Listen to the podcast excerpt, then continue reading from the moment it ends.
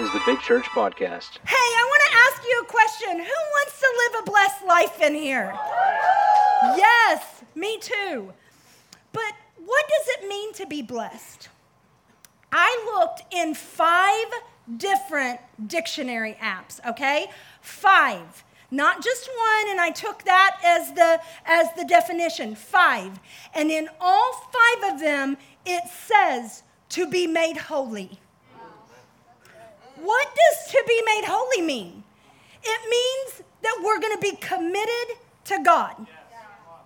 It's not your money that makes you rich. It's your blessings that make you rich. And it doesn't matter how much money you're making unless your money is holy. It's not your family unless your family is making you holy. It's not your good job, your nice house, the great car that you drive. It's none of that. To be made holy is the only thing that describes being blessed. You guys, over the next four weeks, we're going to be talking about different topics. This week, the topic is generous. And I know it's not a popular topic. I'm just going to say it up front. I know walls are built when we talk about giving, but we're going to knock those down today. You know, I didn't say this in first service, but this week, uh, I was kind of mad that Pastor Rich asked me to speak on generous because I don't like giving the tithing message. I don't like to ask for money. I don't like all that. But the Lord convicted me. And what he said to me this week is he said, if you don't teach people how to be blessed, their blood is going to be on your hands. I don't want you living poor, busted, disgusted lives. I don't want you to not have the blessings of being made holy in your life. So, this week we're talking about generosity. Next week we're talking about obedience. The next week we will talk about gratitude. And then we have a special surprise for you the last Sunday in November. So don't shut me out. Everybody, right now, raise your right hand. Pinky, promise me. I am not going to shut you out. Okay, you're going to hear me all the way through. And maybe you guys are sitting there going, dang, I don't live a blessed life. There's nothing about my life that's blessed. Well, I want you to not miss one service of this whole series because it is our goal, it is our heart for you to live a blessed life. Let's pray before we get into the word. Father, today I just pray that you knock down any wall that needs to be knocked down. God, that you take the cotton out of our ears and, and the negative person that we, we have in our ear. And God, that we just allow you to do heart surgery on us today. You open our mind, you open our ears, you open our heart to your word because your word changes everything. So offend our hearts so that you can change us today. We love you in Jesus' name. Amen. amen. Well, it says in Acts chapter 20, verse 35. You should remember the words of the Lord Jesus. It is more blessed to give than receive.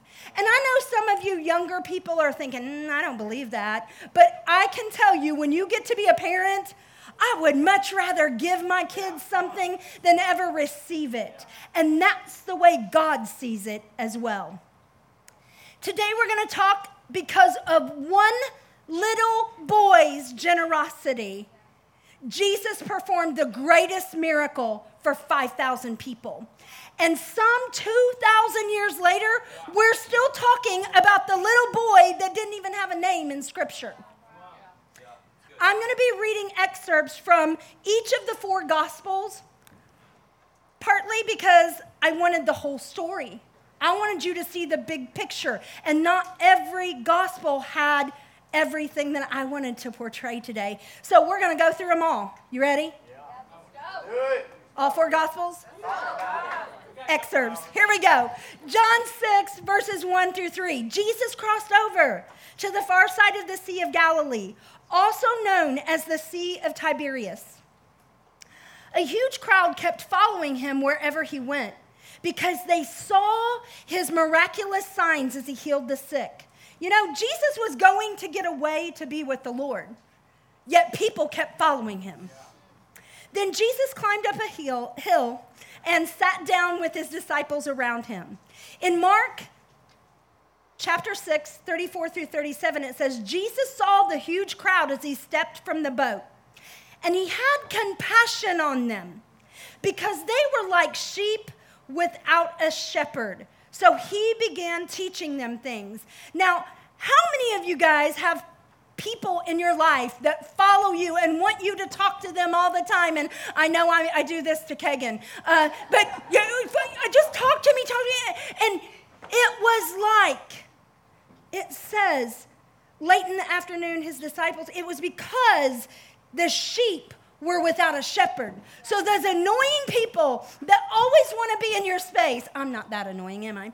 Um, those people that always want to be in your, your, space, it's because they see the Jesus in you and they're looking for somebody to just shepherd them and pastor them and help them get to the next level. Verse 35, it says, Late in the afternoon, his disciples came to him and said, This is a remote place and it's already getting late. Send the crowds away so they can go to nearby farms and villages and buy something to eat. But Jesus said, You feed them. And they said, With what? We'd have to work months to earn enough money to buy food for all these people. And in John chapter 6, 8, and 9, then Andrew, Simon Peter's brother, spoke up. There's a young boy here with five barley loaves and two fish.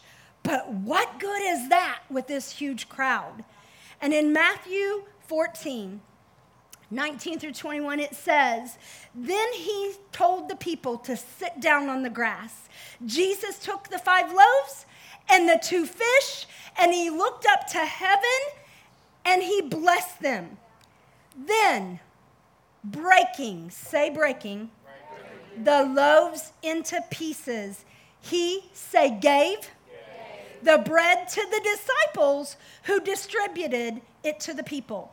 They all ate as much as they wanted, and afterwards the disciples picked up the 12 baskets of leftovers. About 5,000 men were fed that day, in addition to all the women and children. 5,000. There are three things that you need to do in order to live a blessed life. The first one is you gotta surrender if any of you were like the old Mindy, and there's still sometimes I kind of mm, do this too, but you have a death grip on your life. You're trying to control every single situation, and you're doing this and you're doing that because you know what's going to take you to the next level. God's asking you to surrender it today. Give your life Surrender it to God so He can bless it. And here's the thing God doesn't bless us according to what we think riches are, God blesses us according to His riches in glory. The second thing you've got to do is you've got to be broken. And you may be going, What? Seriously, Pastor Mindy, we got to be broken? Yes.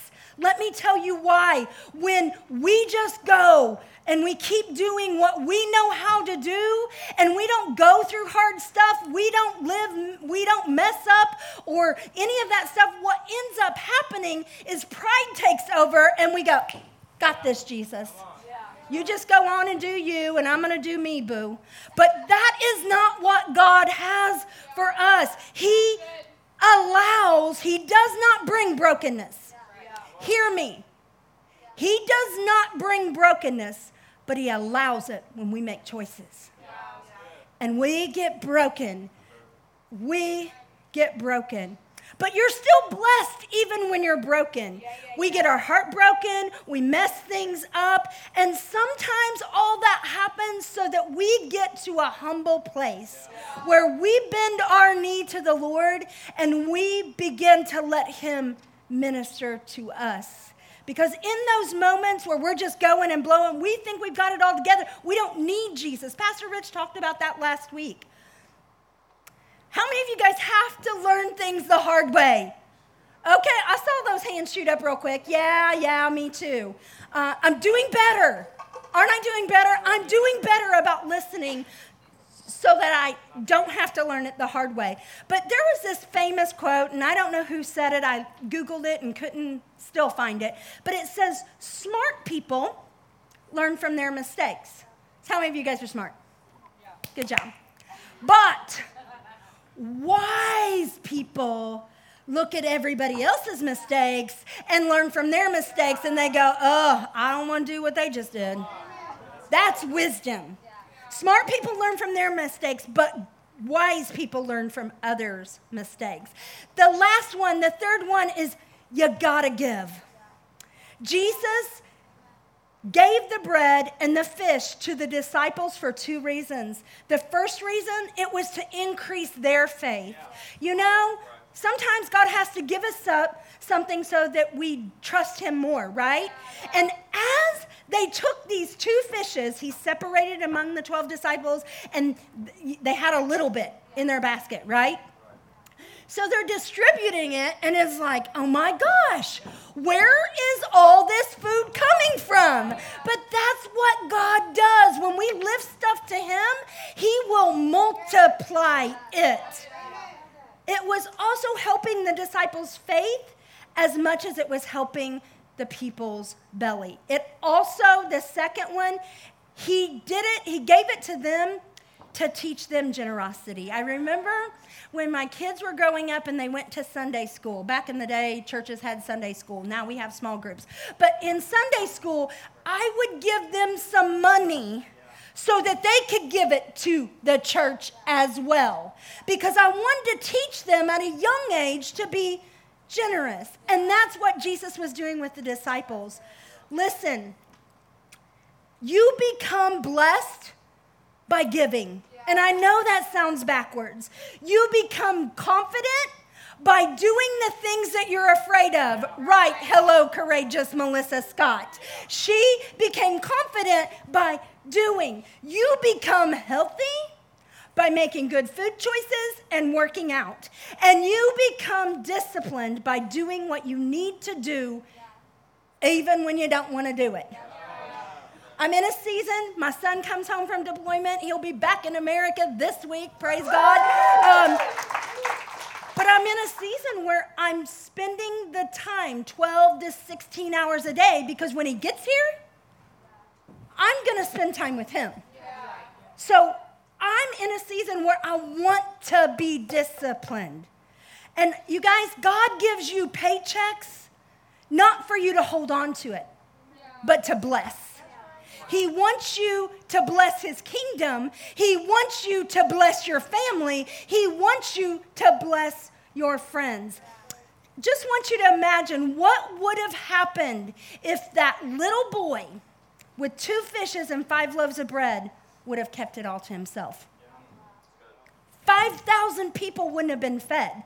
And not only if it's blessed, more blessed to give than receive, not only would they have been fed, but he wouldn't have been sitting out there going, Wow, look what God did with my little bit. Anything you want to multiply, you guys have some things in your life you want to multiply. You know, some days we want patience. Don't pray for that because God will help multiply that. Uh, but anyway, uh, if you want something to multiply in your life, you got to surrender it, bless it, break it, and give it. Let me prove to you for God so loved the world that he gave his only son. Then Jesus' life, who was given, surrendered it for you. He was broken, beaten, mocked, and spit on so that we could live a blessed life on earth and we can live a blessed life for eternity. And I know today, I've got, I, I, now everybody like feels, we're feeling good, right? So now we're going to go to the hard stuff. I know some people have a bad attitude about giving in church. And I know there's been lots of places where they uh, misused, abused, whatever. But that is not so in this house. But even if it were, you're not giving your money to a church. You are giving your money to God. And when we get that little thing not twisted, we get that out of we're good. Today, God is looking to you of, about what you're willing to give. He wants you to give your time, your energy, your talents, and your money. But God doesn't want your money. I want to make that very clear. Tyler did a great job saying that. God doesn't want your money if He doesn't have your heart. So you can give your tithe and not give God your heart, and you might as well not do it. Your treasure is where your heart is, and God wants your treasure to be in Him. You know, a blessed life is more than your nice home, your nice car, your nice vacations, your nice, nice, nice everything. He wants you to be blessed by what you do in His kingdom. Did you know that only 10 to 25% of Bible believing, church going, Jesus followers tithe? And I want to teach you that if you believe the Bible, that percentage should be different. And I'm going to prove it in God's word. Malachi chapter 3, and we're going to pick up at verse 8. says, Should people cheat God? Yet you've cheated me. Other versions say rob God. But you ask, What do you mean? When did we ever cheat you? You cheated me of the tithes and offerings due to me. You are under a curse, for your whole nation has been cheating me. Bring all the tithes into the temple storehouse so that there will be enough food in my temple. If you do, says the Lord of heaven's armies, I, this is the most exciting part. If you do, it's conditional. If you bring in the tithes to the storehouse, the church, if you do, then I will open the windows of heaven for you. I will pour out a blessing. Say, blessing. blessing. There it is. So great, you won't have enough room to take it in. Try it. Put me to test. Your crops will be abundant, for I will guard them from insects and disease. Your grapes will um, not fall off the vine before they're ripe, says the Lord of heaven's armies. The ESV says, I will rebuke the devourer on your behalf. He will rebuke the devil and say, No, not today, devil. You are not touching their finances. Now, listen, I've been a single mom. We're church planters. We don't make a lot of money, but we're highly blessed. There's favor when you're in covenant. There's favor when there's in covenant. And here's how this goes in those times where I'm like, I don't know where I, my groceries are coming from this week. I don't know how I'm going to pay that bill. That's when you take the word of God and you put pressure on it. You say to God, God, your word says that it doesn't return void. So guess what? Guess what? I'm struggling, and your word tells me that you shall supply all of my riches according to your glory. I don't have it, but your word tells me you got to bring it. So, where's it coming from? I'll tell you, in the beginning days, I was nervous, stressed, worried about paying my bills. But when I knew the word, and the word doesn't return void, I'd go, I'm $200 shy. I don't know where it's coming from. And sure enough, God would always show up. And you guys, the Bible says, try him, test him, see if this isn't right.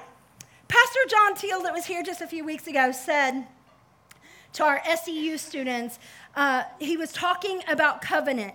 And this is what he said anything that God wants to keep safe, he puts in covenant.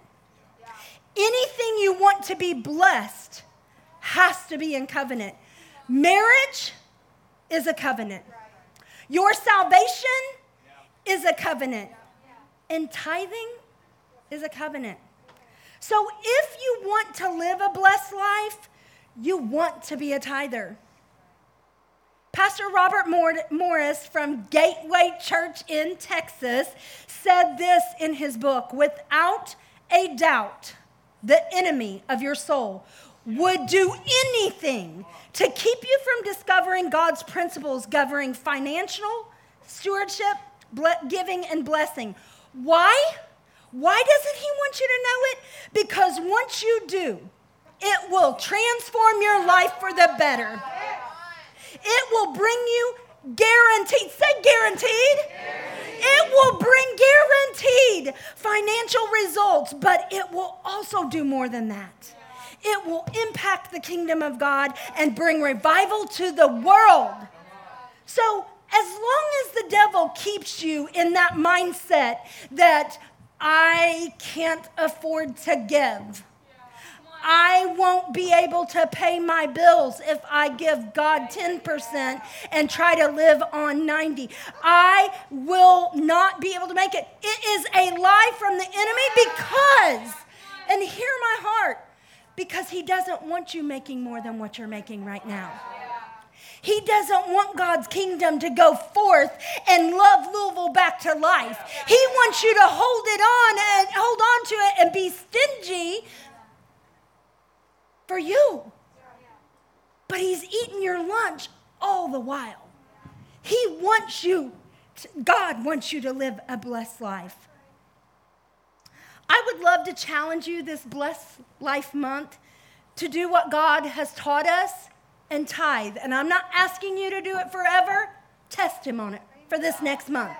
Just see if his word does not return void in your life. And see if he doesn't open up heaven and bless you. So, what is a tithe? Now that we're here, what is a tithe? It is 10% of what you make, whether that be gross, net, whatever you want to do. And I'm going to show you how this works. Jeanette Peevler, would you come up here, please? As she's coming, she's going to stand right up here at the front with me. And I did this to her in first service, so it may not be as emotional, but it may be knowing her. When I met this woman almost two years ago, it was the fall, two, almost two years ago, she was living in that week to week pay motel where you pay for a week.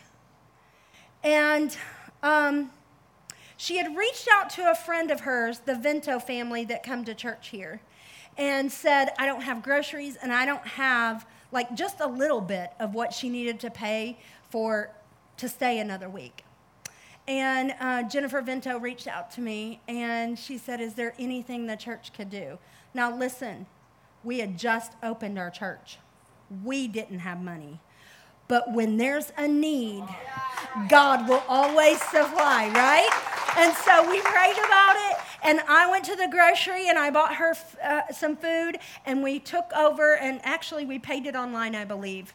Now, let me just tell you, she was not looking for a handout, she was looking for a hand up.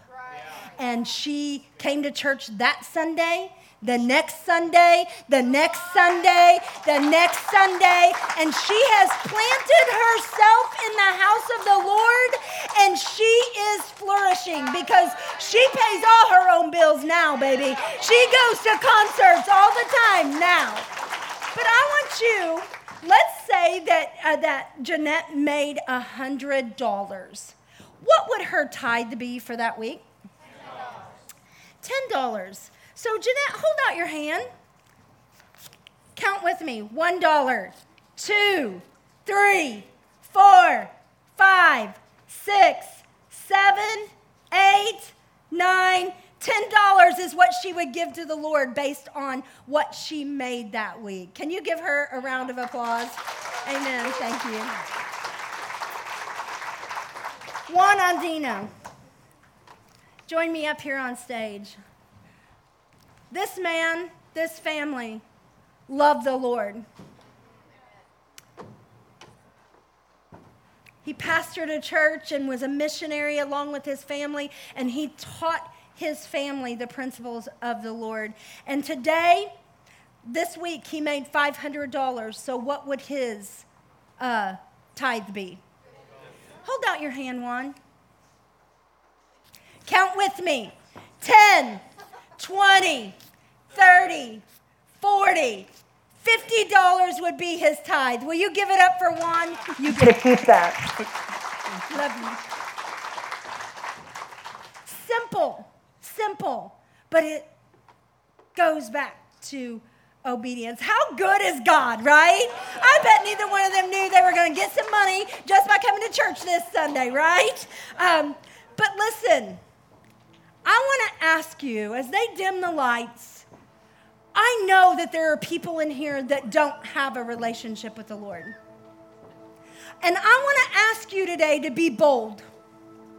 I'm not going to ask anybody to close their eyes, but I want you right now to step out on faith and lift your hands if you would love a relationship with the Lord. And as I talk, I know people are going to begin to raise their hands. You might be thinking that God is mad at you. He's not. He's madly in love with you. He will forgive you for every mistake you made in the past, today, and in the future. He is for you and He's not against you. We hope you enjoyed this message on the My Big Church podcast. We thank everyone who has given to support this ministry. To find out more about how to support financially or more about Big Church, you may visit our website, mybigchurch.com. If you live in the Louisville, Kentucky area and don't have a church home, we would love to have you as our guest at Big Church. We are located at 7209 Fegenbush Lane in Louisville, and we have worship services at 9:45 and 11:30 every Sunday. Thank you again for listening to the My Big Church podcast.